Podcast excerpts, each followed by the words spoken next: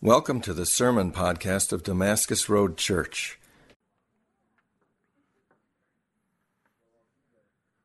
So, this week we'll be wrapping up our final sermon on our series entitled The Far Country, um, where we talk about um, how God has called us to live here in this place on earth that is not our home, and has called us to live for our home, which is in heaven, but still live in this tension of living here and blessing our neighbors and serving our neighbors.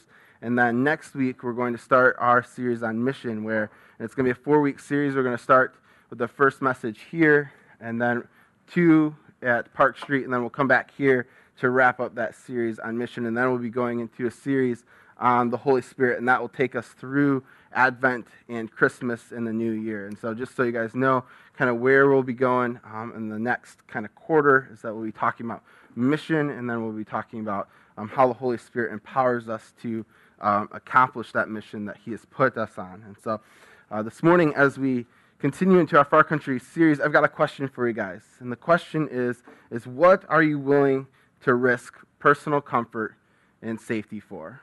What are you willing to risk personal comfort and safety for? Um, is it a family member in danger? I think of Taken, the movie Taken. His daughter is taken from her, and the, the, the father risks all types of personal comfort and safety to go get her back. Um, or maybe just a family member that's in need. Take a long trip to go visit them because they're in need. Um, you risk personal comfort and safety um, for your reputation, your reputation when you go and stand up for somebody that's being mistreated. If you see someone being mistreated publicly, do you, do you speak up? Do you put your neck out there? Are you able to get past that level of awkward anxiety and discomfort when just kind of everyone's looking around like, oh, is that is that really happening? Like, am I am I really seeing this? You know, and you and you think someone should someone should say something, and you're kind of wondering like, should that someone be me? Um, and sometimes we we walk away, but sometimes Sometimes we risk that and we step into that. And so, are you willing to do that? What about your job? What if you were asked to do something unethical by your boss to keep your job? Whether it's a safety standard or, uh, you know, to cheat the books. You know, your boss is just saying, hey, I need you to do this thing. You know, you know it might risk promotion, it might risk your employment. Would you be willing to stick up and risk yourself to, to do the right thing?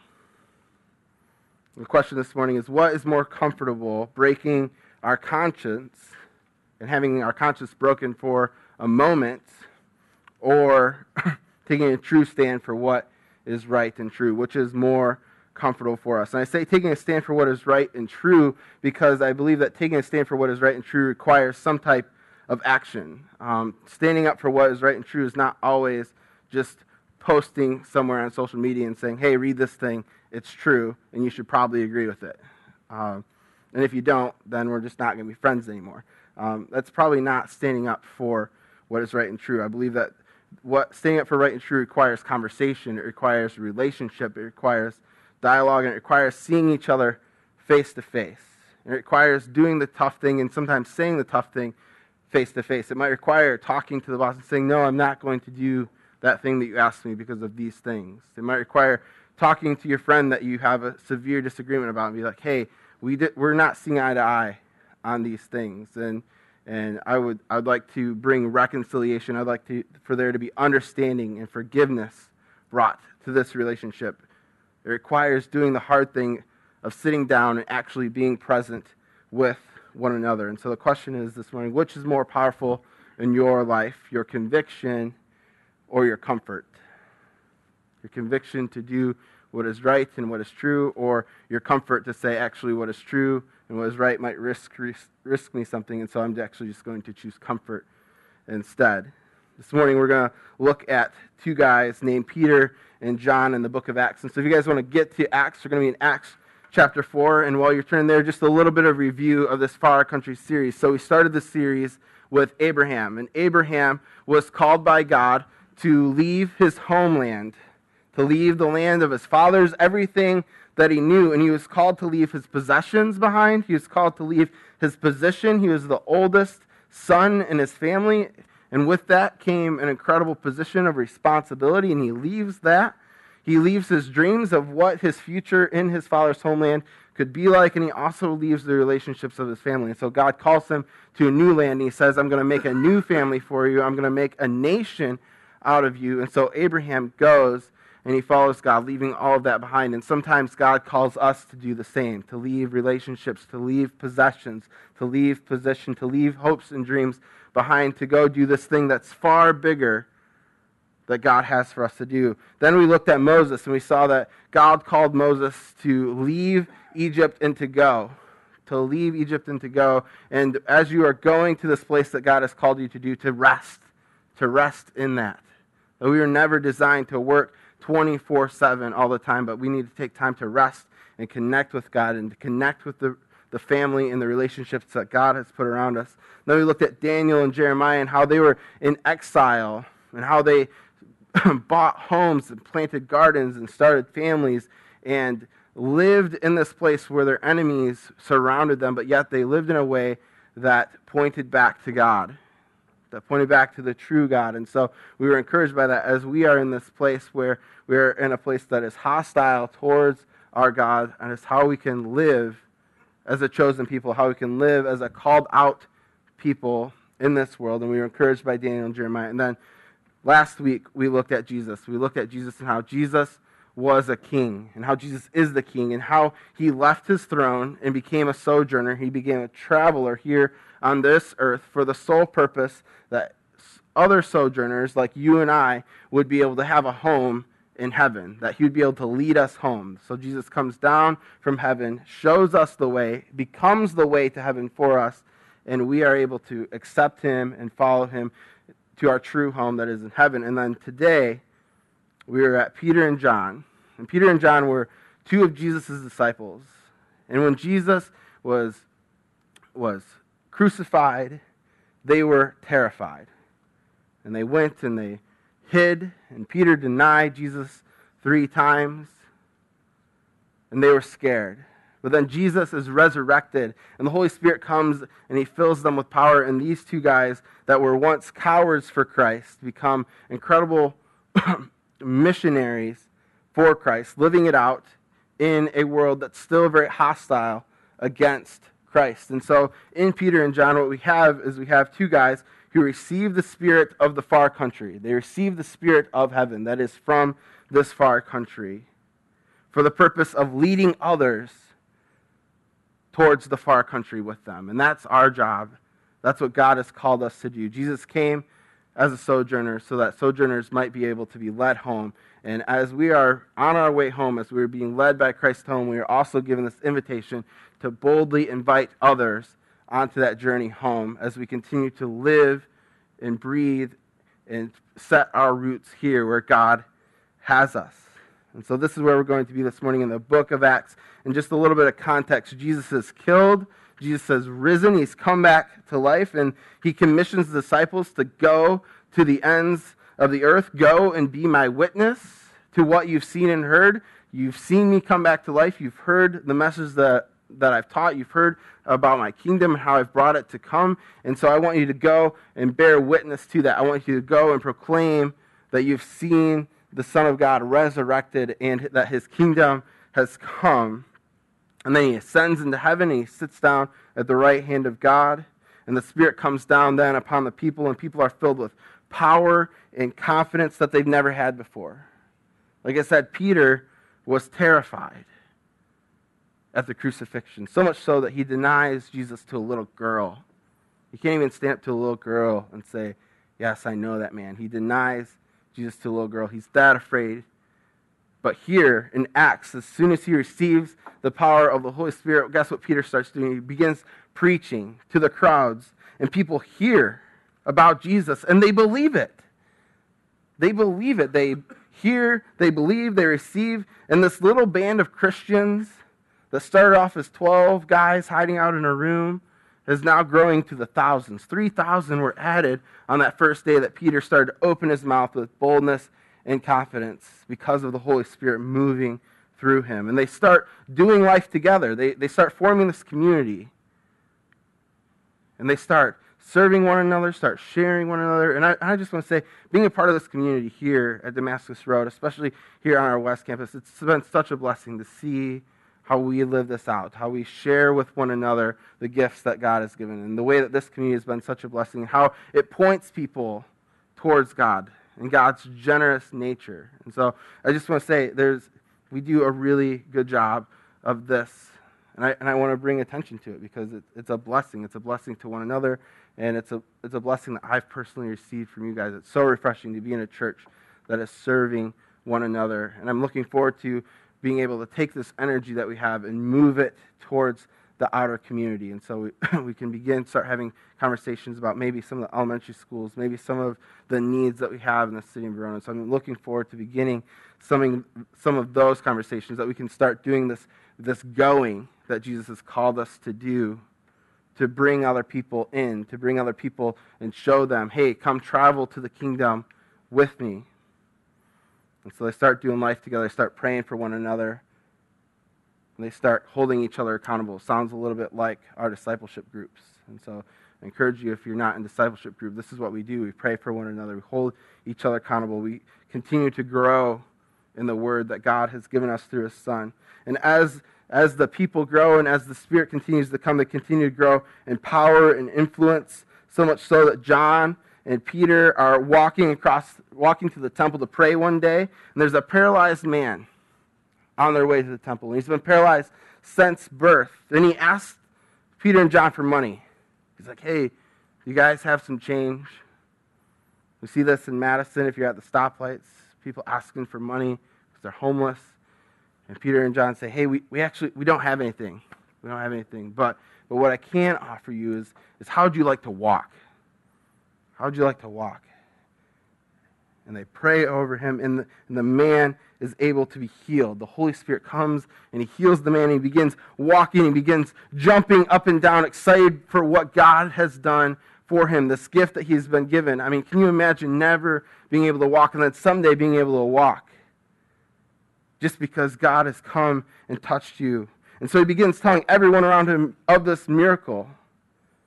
And here, Peter sees this as an incredible opportunity to share about the message of Jesus. So he stands up and he starts preaching. He's like, Look, this man that was crippled, that you know have been crippled, that you've passed every day and probably given a couple silver coins to, he's been healed. And he hasn't been healed by anything that we've done, but he's been healed by what Jesus has done and by the power of his Holy Spirit. And this disturbance becomes so loud and so great outside the temple that the religious leaders come out to it and they're like, What is going on? This is chaos. There should be order, there should be quiet. This is the holy place. There's no room for this jumping and shouting and celebration. And so they're so annoyed that they have Jesus, not Jesus, they have Peter and John arrested and they're put into jail. And they stay in jail for the night to calm things down. To say, we'll, we'll address this issue tomorrow. And if you're Peter and John, you got to be wondering, like, what's going to happen to us? Because they're in jail. And guess who imprisoned them? The same people that crucified Jesus. So the same people that Peter was afraid of when Jesus was dying, Peter is now under their arrest. And so Peter's got to be wondering, what is going to happen. But this time, the next day, when he's brought in front of the religious leaders, a new sense of boldness comes over him. Instead of fear and trepidation and denial of saying, no, no, no, that didn't happen yesterday, he comes with boldness and with strength. And the Holy Spirit empowers him to look at these authorities, these authorities that killed Jesus, with a new perspective. And that perspective is that if these authorities even though they were able to kill Jesus, Jesus actually was able to conquer those authorities by coming back to life, by reigning over them. And so Peter and John know at this time Jesus is the authority. And so they have little fear for what these religious leaders are going to do, even if it was going to cost them their very life, because they had their hope in Christ. They had their hope that one day we will be resurrected again, that we will be united with our Christ. I mean, that's an incredible shift in perspective that happens almost instantaneously when he receives the power of the Holy Spirit. And so this is where I want to pick up this morning. We're going to read a large section of Acts. It's going to be verses 1 through 22. And then what I want to do is focus on verses 13 through 22. So I kind of summarized a little bit what happened in the beginning of this chapter, but I wanted us to read it. I want us to hear from the Word.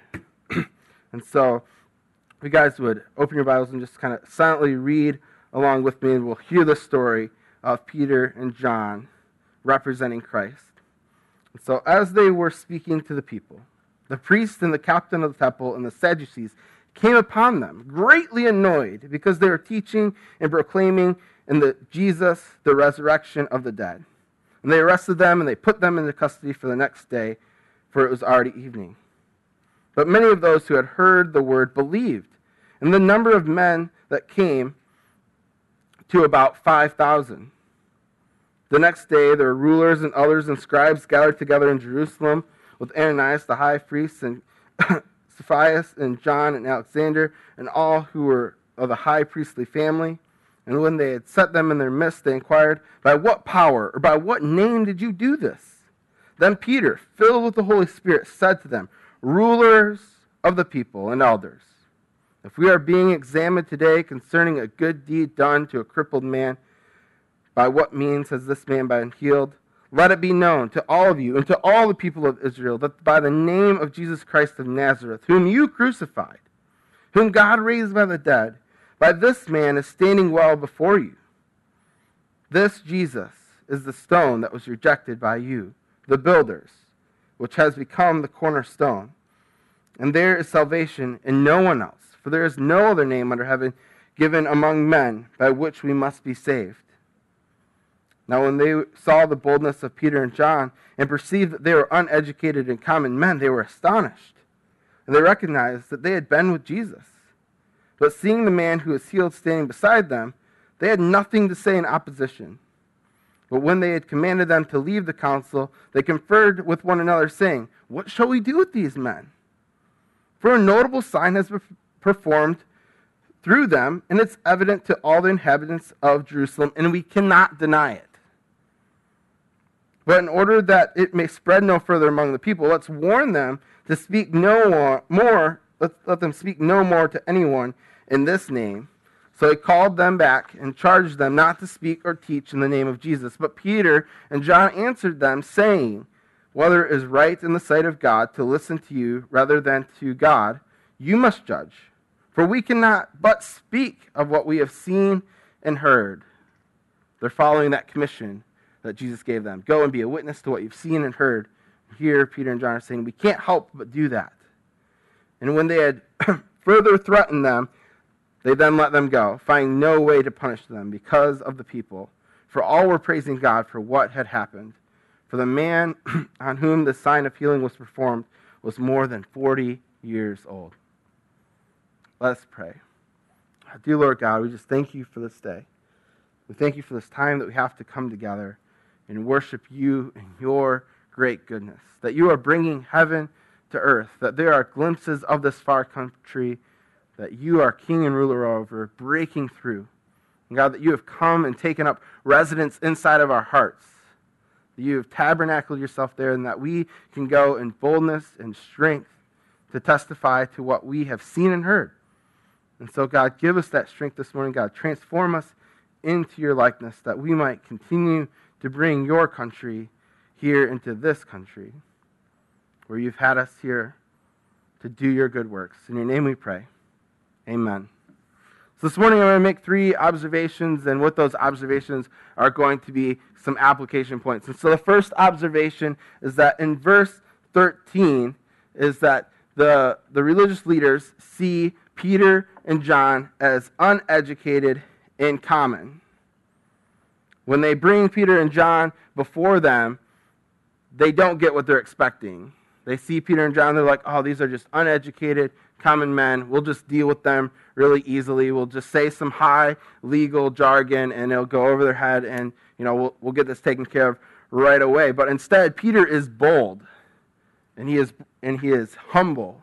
And this throws the religious leaders in a way that they never expected. And when they say that they think that, that perceived Peter and John to be uneducated in common. What they mean by that is that they had no technical education in the law.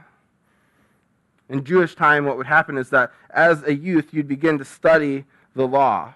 And that as you grew up, there would have to be this decision to be made whether or not to go into the trade of your family or to continue study in the law. And both John and Peter are fishermen, and so they continued in the trade of their family. And so, I mean, at probably a very early age, seven, eight, maybe even younger, I mean, they, they were out on a boat fishing. They were not sitting in some room studying the Torah, studying the law. Where the Pharisees, these religious rulers, they chose the other track. When they were seven or eight, they were memorizing the entire Old Testament. That by the time that they were a teenager, they had the entire Old Testament memorized, and they would have teachers where they would they would study the very nuances of the law. And so they, they saw these men, they're like, no education. And then they were common in the sense that they had no specific qualification outside of just being fishermen. And so they were, they were professionals. They're professional fishermen. But in the eyes of these religious rulers, they're just these uncommon, uneducated men. And the council is dumbfounded by Peter's boldness because they think that spiritual authority comes from formal education and attaining the right religious qualifications, right? Like the way that you're most spiritual is by how much you know. You know, can you pass this quiz of Torah information and knowledge? Okay, you meet the standards. You are deemed most spiritual. You are deemed to be most spiritual. And here, Peter and John, these common guys, come walking in and they perform a sign that is clearly miraculous, that clearly has come from God, and they don't know what to do about it. It wrecks their entire paradigm of how the world and how spirituality is supposed to work. They tried to put God in a box, and God is just obliterating that for them. And so, where does Peter and John get their boldness?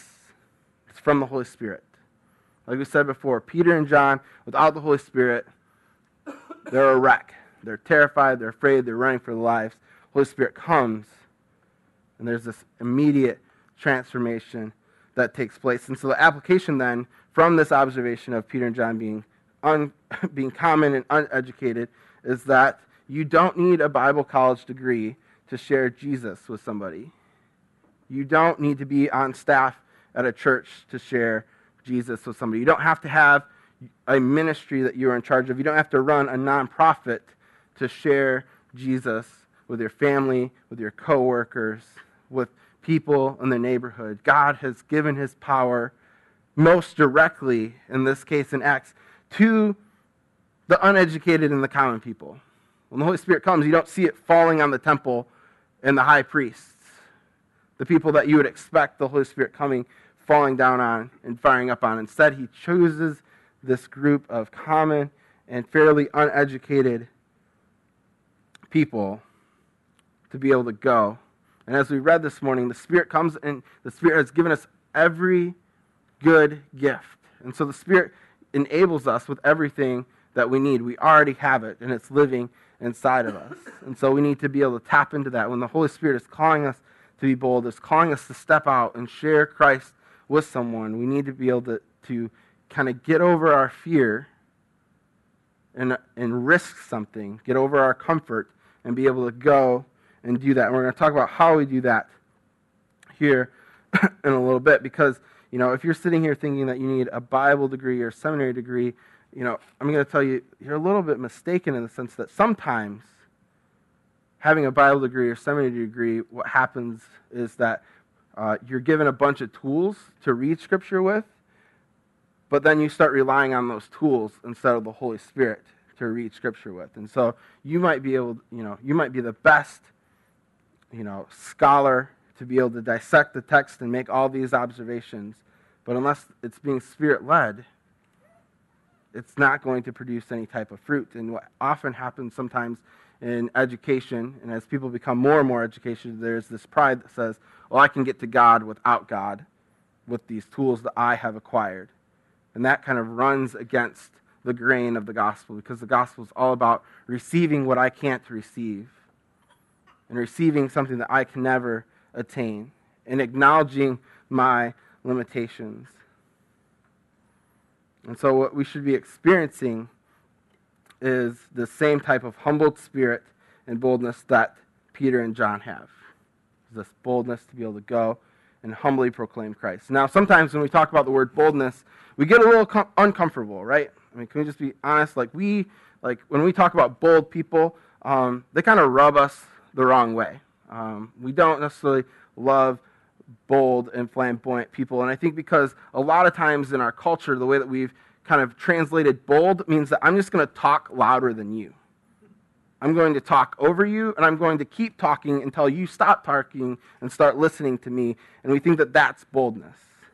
And I'm here to tell you that that's not boldness. That's just being rude and unpolite and ungraceful and not being a good steward of what God has given us.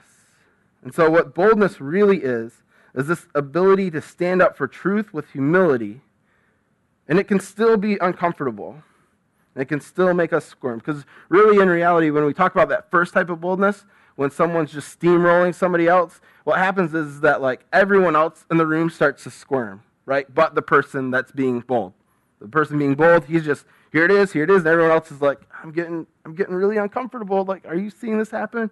And then the boldness that I'm talking about is somewhat is kind of actually the opposite. Is that the boldness that often is required by the Holy Spirit is that it's going to make us squirm a little bit to go do it. We're going to be like, man, I don't, I don't know if I really want to do that. But when you stand up and you do it, everyone else is actually refreshed. They're like, oh man, I'm so glad somebody did something. I'm so glad that somebody stepped in and said something. I'm so glad that, that this conflict is going to be able to be resolved. And so, this boldness that comes from the Holy Spirit should not make other people squirm, but don't be surprised if it makes you squirm at first. One example is that uh, when I first moved to Madison, I shopped uh, at Walmart, and uh, the Walmart in in uh, in uh, Monona, and they've got this parking garage, so it's kind of dark, it's kind of eerie. Like um, I don't really love it down there, but I would I would park in there, and I was coming back with my groceries, and uh, this couple was having a a vivid verbal argument, so much so that the male of the relationship said, You guys, you and this child, I mean, they had a child probably a little bit bigger than Benjamin. They're like, You guys are going to have to walk home. And it's snowing. It's snowing outside. It's, it's the December, January, winter of Madison. He's like, You guys are going to have to walk. And he's just sitting in his truck right beside me. He's steaming, and I'm, I'm sitting there in my car still trying to figure out, like, all right, what, what, what should I do with what I just saw? I, I started beginning to squirm. And so I rolled down my window and I was like, hey man. He's like, what? I'm like, do those guys need a ride home? He's like, what are you talking about? I was like, well, I heard that you're not giving him a ride home. He's like, that's none of your business. I'm like, yeah, it is. He, that's a small child without a coat on right now. And you're going to make him walk in the snow? He's like, that's none of your business. And he's like, and no, they don't need a ride. I'm going to give them a ride. He's like, I just need a moment. I was like, okay. I was like, but they're heading towards the snow. And so you you need to like get over your moment here. It's like, okay. He goes, picks him up. You know. I didn't know what to do in that situation. Did I handle it right? I don't know. Maybe I shouldn't have talked to the guy. Maybe I should have went and like just taken the parent, maybe that could have caused a greater escalation. I don't know, but like I was sitting there squirming, and I think that there was some type of peace that came from that. The guy was able to see the foolishness of his actions, and was at least able to give this woman and his child a ride home, and so they didn't have to walk home in the snow. And so there are a number of public and even private places where the Holy Spirit can be making you squirm a little bit and be like, man, and when you step in, it's supposed to bring peace to everyone else around you. That's the boldness that we're talking about. Not the boldness that everyone's fine and you come in and you make everybody else uncomfortable. That's, that's not the boldness that we're talking about. And oftentimes, we, we try and shy away from power and authority. Um, so these words, power and authority and the Holy Spirit, like also kind of make us uncomfortable because we don't love the ideas of power and authority because we've seen power and authority abused. We've seen it abused at the local level, we've seen it abu- abused at the national level, we've even seen it abused maybe in our own households. And so we don't love these words, power and authority, and especially when the church is like, yes, you should actually walk out power and authority. And, you know, that can also make us kind of uncomfortable. And so the reality is that this power and authority that comes from the Holy Spirit, we should ought to always be using it for good. And a good test to know is that if you are walking in the power and authority of the Holy Spirit, is do your actions yield the fruit of the Spirit? Do your actions, when you walk in the authority and the power of the Holy Spirit, do they yield love? Do they yield joy, peace, patience, kindness, goodness, gentleness? Do they yield those things? Because if your power and authority from the Holy Spirit is not accomplishing those things, then you are not using the power of the Holy Spirit properly. That's actually your power and your authority. And you need to check your heart and repent and confess where you have abused power in the Holy Spirit in the name of the Holy Spirit. And there's so many abuses of this. Like, well, well, God told me so. Well, if God told you so and you executed it properly, there should be peace, there should be patience, there should be understanding, there should be life that's given instead of life taken. And so we have to begin to walk in the Spirit well. We should be walking in the Spirit, in this the Spirit should move us to end oppression and bless others instead of add oppression and curse others. So that's the kind of the word on this on walking in boldness and how we as uneducated and common people can be empowered by the Holy Spirit to accomplish great things for this far country kingdom that we are heading to. The second observation is that seeing is believing. Seeing is believing, right? I mean, Peter's words have some effect on the religious leaders, but the thing that speaks the loudest is that there's a crippled man that's now walking. And he's standing right in front of them. He's standing right in front of them. It says, But seeing the man who was healed standing beside them, they had nothing to say in opposition. And this is where, like, you know, it's one thing to say something on Facebook, it's something completely another thing to make a real impact into a real person's life, where you can say, there, in that place, look, there was a person that was crippled and now they're walking. There was a person that had no food and now they have food. There's a person that was sick and now they have medicine to be healed. There was a person that wasn't able to pay their bills and now they've paid their bills. Like, there's something that speaks highly of action where people are going to say, I can't oppose that. You're right. You took a situation that was bad and made it better. And you did it in the name of your God. There's really there's not a whole lot to argue with there. And so our culture responds most aptly when people back up their words with action. When people back up their words with action. Jesus brings about major transformations into people's lives. And Jesus should bring major transformations into our lives. Like we said, we see Peter. Peter is transformed from this kind of wimp coward to this bold preacher overnight. And the question that I have for us is how has Jesus transformed us? And how are we able to go and be a true representation of Christ to other people? Because seeing is believing. If people knew you to be one person, and now you've been transformed into another person, that's going to speak volumes. Like I once was this, but now I'm this. And why? Well, why? Why are you this now? Well, because of Christ. And I want to make differences in other people's lives.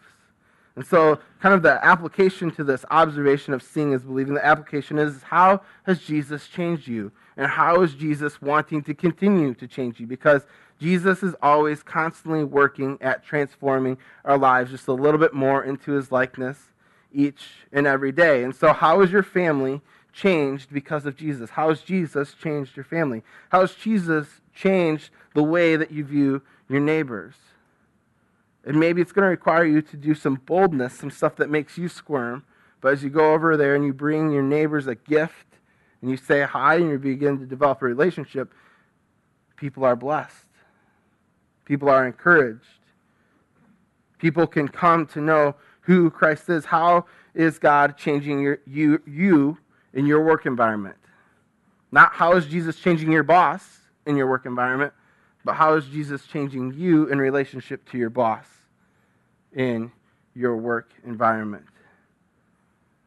Our entire lives should be in every facet transformed by Christ living inside of us. And I think that we forget that a lot, that Christ is in us. Because we live in a world that says, hey, what's true for you is true for is is good for you, you know, and you think, well, well, God's present, kind of, but he doesn't feel really present right now. He hasn't felt present lately, so I must just be on my own, and so I'm just going to do whatever I want. And we forget that, that God is in us, and that the Holy Spirit is always talking to us, always seeking to transform us. The reality is that Christ makes us uncomfortable. He makes us uncomfortable in our own spirit when he's trying to correct us and move us into the way of his will. He makes these religious leaders uncomfortable because, like I said before, he offers righteousness through grace. He offers righteousness through grace, not righteousness before works.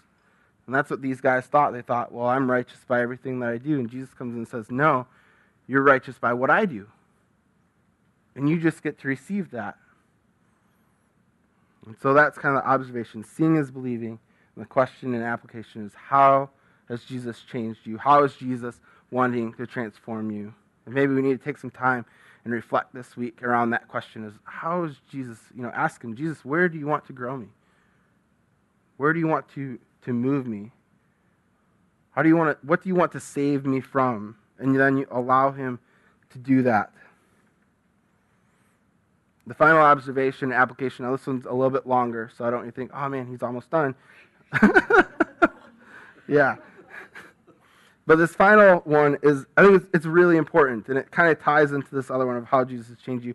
But the observation is um, that there is opposition to Jesus, and there is opposition to this far country, and that Jesus is this threat to religious leaders. And these religious leaders don't even call Jesus by name. I don't know if you notice this in the text, but they just say, stop teaching in, in that name. They're, they're not able to, to even come to say, stop teaching in the name of Jesus. They're just like, hey, stop teaching in that name. They don't even want to speak it. And Peter and John are like, okay, why? And they're like, well, just, just don't. Well, why? Well, just, just don't. We, we don't, we don't want you to do that. Peter and John are like, okay, uh, we're, we're not going to stop. And it's a threat to the Pharisees because they've risen to the top, and they've amassed power by climbing their political and self religious ladder. And Jesus comes along and he tells these religious leaders that the kingdom of heaven belongs to those who are like children. And unless you become like one of them, you're not coming. And those are difficult words for people to receive who've spent their entire life building their own kingdoms. And I think at the end of the day, if we're all honest, we're all our own kingdom's builders. We all have a kingdom that we are building that we would like to see come to fruition. And Jesus says, throw that kingdom away and come take hold of this kingdom that I am building for you. And that's a threat. That's a threat to our kingdom that we've invested a lot of time and a lot of energy towards that in our kingdoms can look really good. In, in our kingdom, we can have a lot of power and we can have a lot of influence and we can get stuff done in our kingdom. And we can even have a couple royal subjects in our kingdom that serve us, that listen to what we do, that we've been able to manipulate into power. And so giving up our kingdom can be very difficult to take hold of this kingdom that Jesus has come to give in us. And so when Jesus says that you need to become like a little child, it's a, it's a really refreshing word, especially if you find yourself dancing, trying to hold your kingdom together. Because what Jesus is saying by saying, Become little children, enter my kingdom, he's saying that it's not about how far up the ladder you've climbed. Because let's be honest, ladder climbing is exhausting. And if you've ever done a Stairmaster at the gym, but I get to like level 13. I'm just like, I've only gone 13 flights. It's exhausting. It's exhausting climbing the ladder. He's saying it's not about the ladder. It's not about the name that you've made for yourself, but rather it's, it's about depending upon the grace that I've freely given you, depending upon this grace that I've given you through my Son. And so at the end of the day, it's really easy for a child to accept God's undeserving grace. But for anyone who has climbed the ladder, who is climbing the ladder, who has the ladder as their God, who's put in the time, who's put in the blood, the sweat, and the tears, it's really a slap in the face. It's really a slap in the face to say, you know, all those years that you've committed to it, maybe you've committed an entire lifetime, you know, 40 years to this, this kingdom of yours that you're building. And Jesus says, yeah, that's, that's all going down. And if you put your hope and your trust and, and everything that you got for 40 years in that kingdom, that's offensive. And that can be very, very difficult to receive. But Jesus is saying, look, come and take this kingdom. It's a slap in the face because those who have built their kingdoms feel more righteous than other people. They feel educated and uncommon. And they begin to look people like other people and say words like, You're uneducated and you are common. And when the God of the universe says, Hey, you know that ed- uneducated and common person that you think of, guess what? They're, they're coming into my kingdom. And they're offended. They're like, Him? He? He gets in, and Jesus says, Yeah, him. He says, Guess what? He says this to the Pharisees. One of my favorite lines of all the Bible. He says to the Pharisees, He says, The tax collectors and the prostitutes are entering the kingdom before you. And I love it because it wakes me up, it rattles me, because I'm like a Pharisee at many times and have judged other people like the Pharisees have judged. And that verse wakes me up every time to the amazing grace of our God and the ways that He wants to transform lives, even the tax collectors and the prostitutes of this world, the people that we see as most worthless. He's saying those are the ones that I've come to add the greatest value and worth towards. Those who I have nothing, I've come to give everything.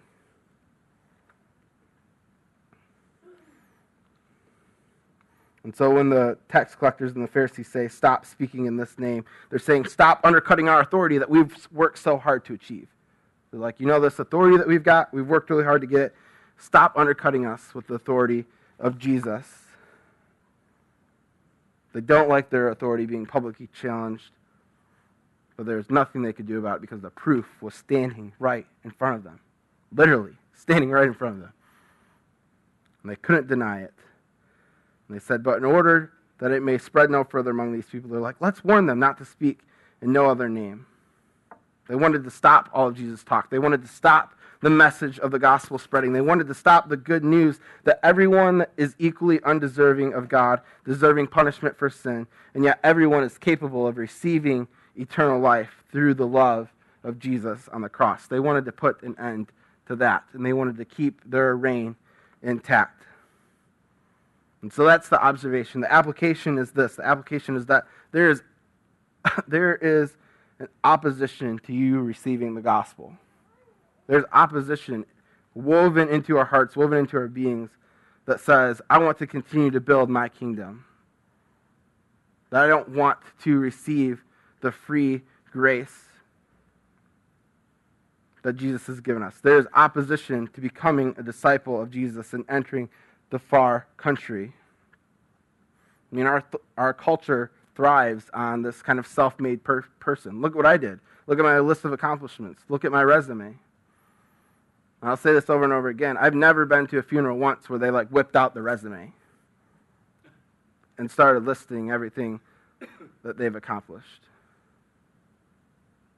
So I ask, what are you living for? Are you living for the resume or are you living for the eulogy?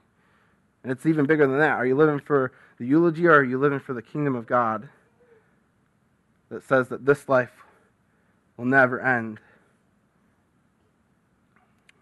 The difficulty is that our current worldview has subtly in very subtle ways, become so pluralistic that I have very many well meaning Christians that have allowed kind of pluralistic worldviews come into their mind. And so I was talking to a Christian the other day, and I heard them uh, start talking about how uh, they view their spirituality in a way of this Native American proverb of there being two wolves living inside of us. I don't know if you're familiar with this proverb or not, but the proverb is that there are two wolves. There's a good wolf and a bad wolf, and if you, whichever wolf you feed more, is the wolf that will grow strong and win and conquer. And so the moral of the parable is you feed the good wolf good things, and the bad wolf will eventually be conquered by the good wolf, and you'll be a good person, and you'll like kind of achieve this righteousness. And this Christian person was just like, "Yep, you know, it's it's kind of like that." You know, I think, and I'm just like, we need time out. Like this is this is actually against the gospel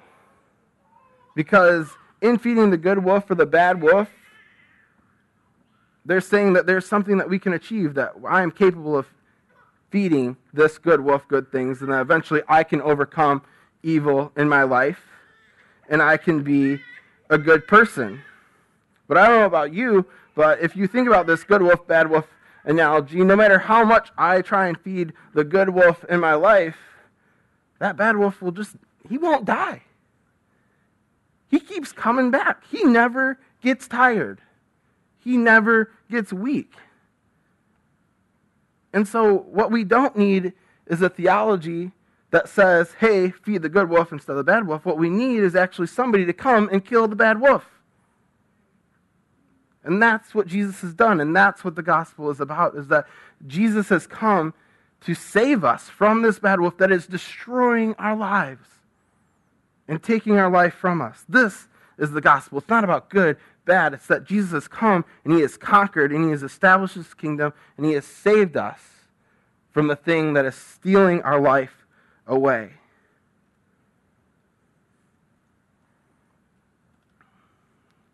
This is the gospel that we need to receive, but there's opposition to it, and we need to begin to recognize it. We need to be able to go back and think how do I believe the gospel? How do I understand it? Am I believing more this two wolf system? Because that's how 99% of the rest of the world views religion. It's about good versus bad, good versus evil, and which side of is that I'm going to be on. Christianity is the only one that says that God loved his people so much that he would send his son to come and die in their place for them, to take the wrath and punishment in their place and give them life instead. Christianity is the only one that says that I've come to actually save you from anything. And so, which one are we living in? The second one is that there's opposition not only to us receiving the gospel, but there's opposition to us sharing the gospel. We live in a pluralistic society.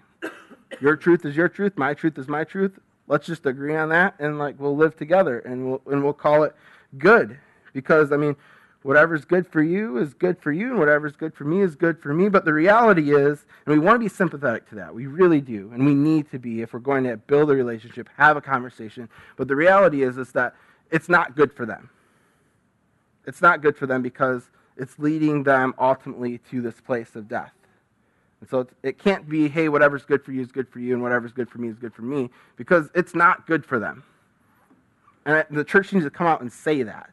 And we need to be able to, to have a love for our neighbor so much so that when they're like, hey, it's good for me, that something cringes inside of us and says, yeah, but it's really not, but I'm going to love you through it.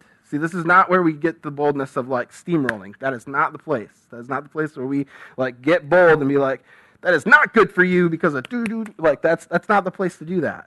But we we go to them in love, build a relationship, and we share the gospel with them and we point them to what is truly good.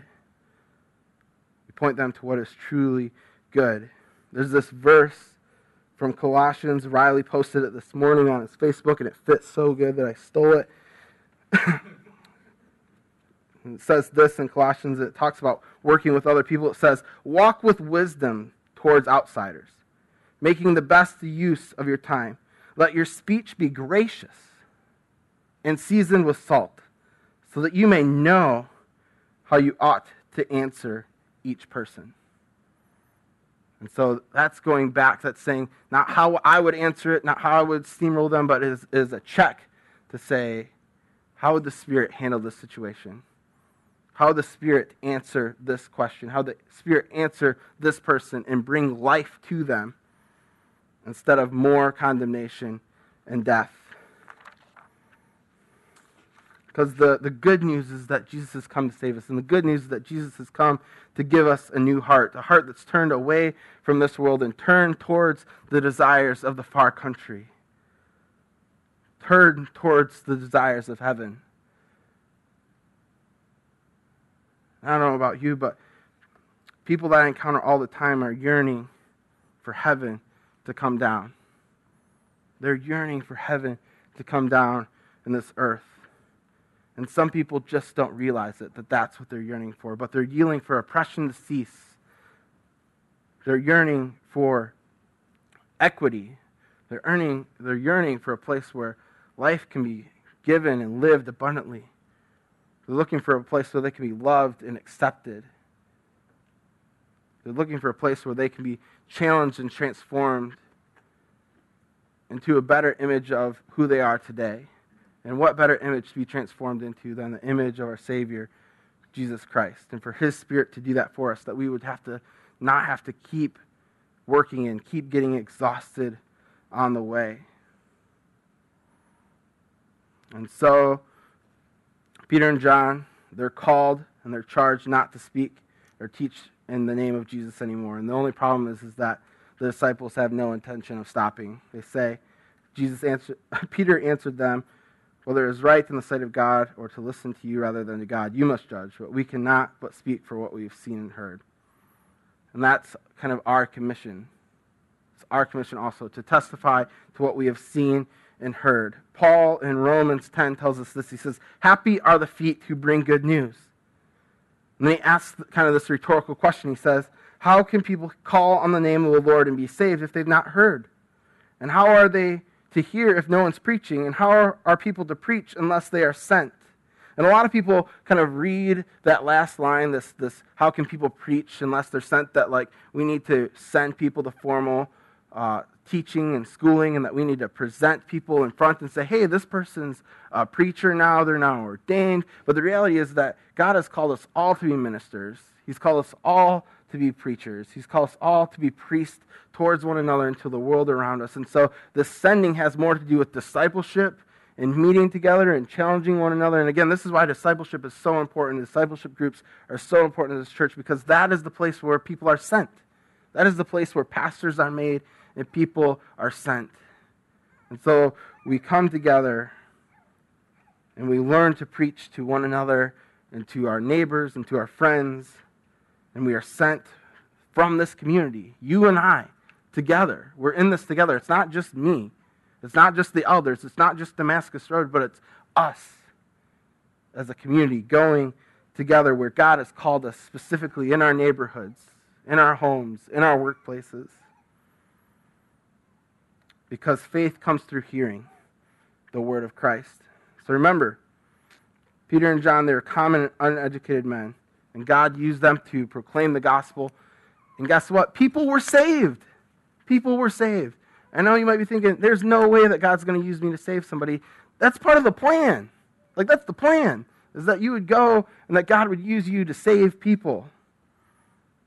And the good news is that we can look at the story and know that it happened. And we can look in this church and know that it happened.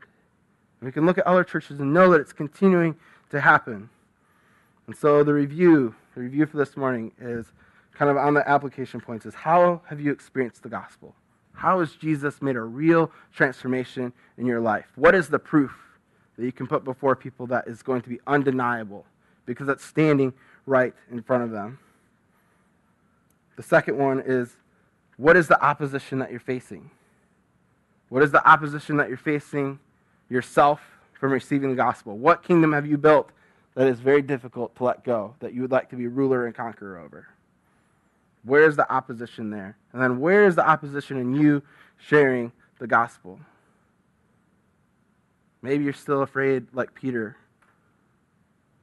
And that's okay to confess, and this is a safe place to confess that. But we can't stay there. We've got to invite the Holy Spirit to move us to a place of life giving, spirit breathed boldness. And so, with Jesus living inside of us, breathing inside of us, how is He calling you? How is He moving you to confront whatever those opposition barriers are? And finally, what are you willing to risk for personal comfort and safety? What worth is this far country to you? Is it up there with family? Is it up there with friends? Is it up there with a person that you know that's in need? To what degree are you willing to sacrifice these things for the far country?